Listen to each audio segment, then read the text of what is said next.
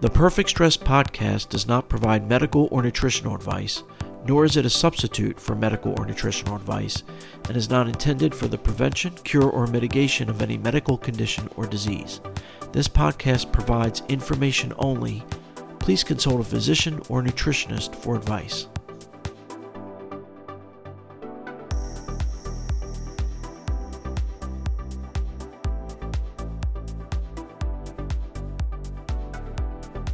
Hello, and welcome to another episode of the Perfect Stress Podcast, where we walk that fine line between being productive and overdoing it and triggering stress related symptoms. I'm Adam Darrow, your host and founder of My Stress Alarm. Just a quick update on the My Stress Alarm app. It looks like we might be done with all the defects. The last one was fixed this week, but I still have to test it thoroughly to make sure. Um, but at this point, I just wanted to remind everyone that I am currently putting together another round of beta testing. Currently, the price is a one time charge of $4.99, but the app will be free of charge to all participants in the beta testing via a promo code that I'll provide. The only catch is to set up a 15 minute Zoom call prior to using the app and then a 15 minute follow up in 30 days. That's it. Now, my stress alarm is especially good for anyone who answers yes to any of the following questions. Between your day job, school, responsibilities, obligations, and pursuit of your life goals, does it seem like an uphill battle from the moment you wake up till the moment you go to bed. Ever felt like you pushed yourself so much that it actually affected your health, either physically or mentally? Do you set ambitious goals for yourself and are super driven to succeed? In other words, giving up is not in your vocabulary. Wish there was a better way to walk that fine line between being productive and overdoing it. If you answer yes to any of those questions, then this app is for you. And if not, then maybe you know someone who does fit the bill, and I'd be much obliged if you passed the word along. Again, if you're interested in participating in the beta testing, please email me at adam at perfectstresscoaching.com. Not only could it help you, but just so you understand, beta testing is so important that pretty much any feedback goes straight to the top in terms of priority. And the reason that's the case is because the usability of the app and, and the overall user experience determines if people will use the app every day as intended. That's not an easy feat. So, any feedback will be uh, very welcome and it'll be scrutinized from all angles to learn as much as we can about how people feel about the app, anything confusing, is it helpful? How can just the existing functionality be improved? Because I have all kinds of ideas, and frankly, further developed than just ideas, all kinds of innovative and exciting functionality in the backlog of product development that can be built onto this platform. But if we can't even get the basics right, we'll be out of business pretty quickly. So, anyway, um, much appreciated if you could participate or know someone who could. But enough of that. A few episodes ago, episode 99, I believe, I discussed some of the initial questions or concerns that I've heard over the years about chronic stress monitoring and what the value proposition is.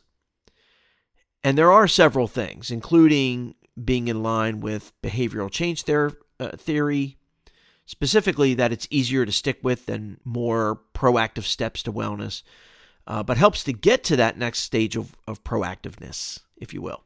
And chronic stress monitoring is still proactive, by the way. I mean, you are trying to avoid triggering symptoms, but it's not as proactive as other things, I admit, uh, but it can lead to those more proactive things.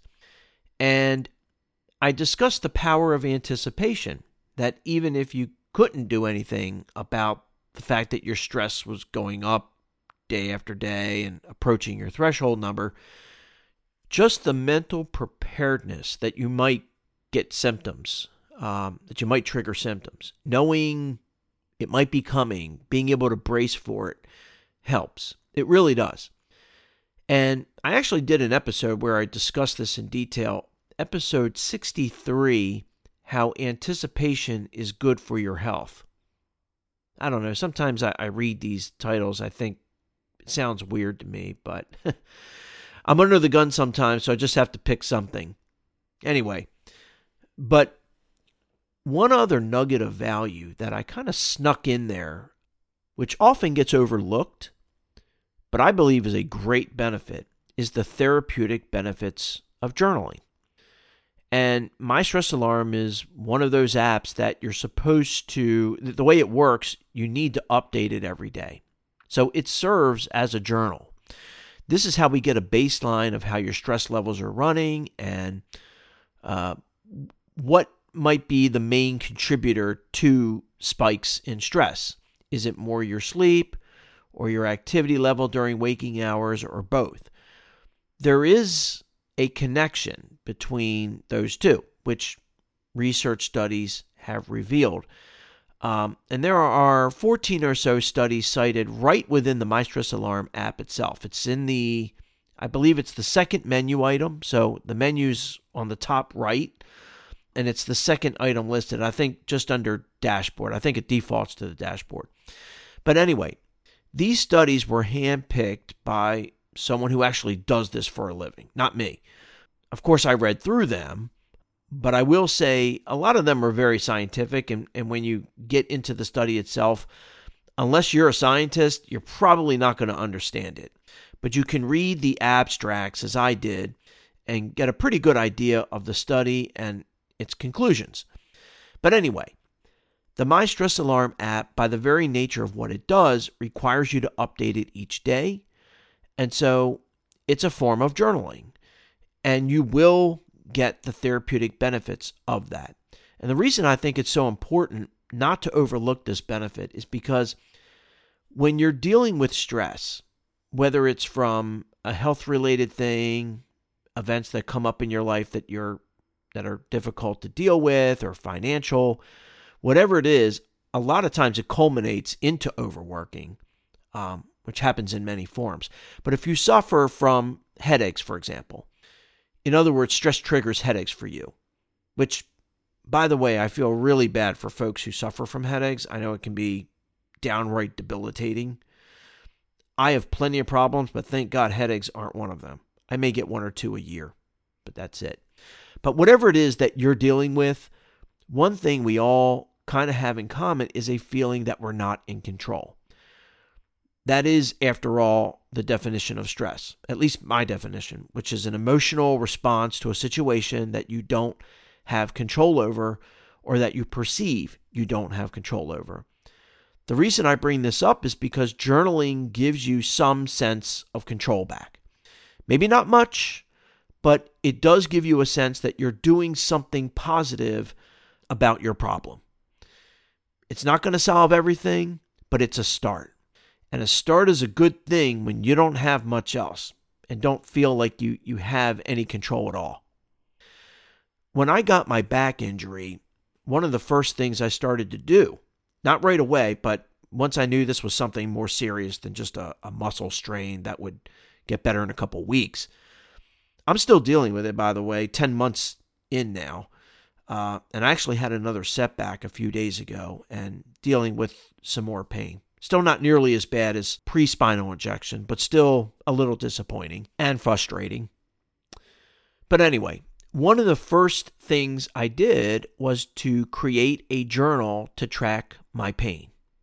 Uh, the type of pain, whether it was dull pain, radiating pain, general achiness, a burning sensation, which I got strangely enough in my knee. It actually felt like it was on fire.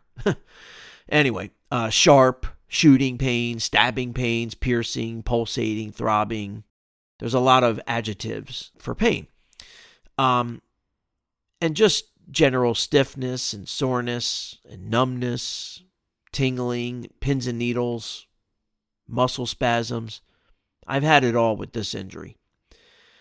And also the location. Was it on the left side or the right side, lower back, mid back, the glutes, thighs, quads, hamstring, inner thigh, my knee?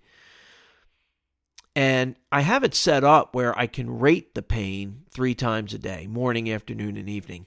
And I can indicate a range, uh, the high level and the low level, kind of like a weather report. And was it mostly on the high side or the low side or right in between? And it calculates a weighting average based on that and it plots it on a graph. Now that may be a little much for most people to, you know, create something like that in a spreadsheet but this is right up my wheelhouse. I mean, this is what I do. But for the average person, whatever your problem, you know, that's causing you stress, one of the best and easiest things that you can do is start to journal the main aspects of of your situation there. And it should be something fairly simple. Now, in the case of chronic stress, the work's already done for you. From everything I've seen, my stress alarm is the easiest and cheapest way to get an objective, albeit rough estimate of how your stress levels are running each day.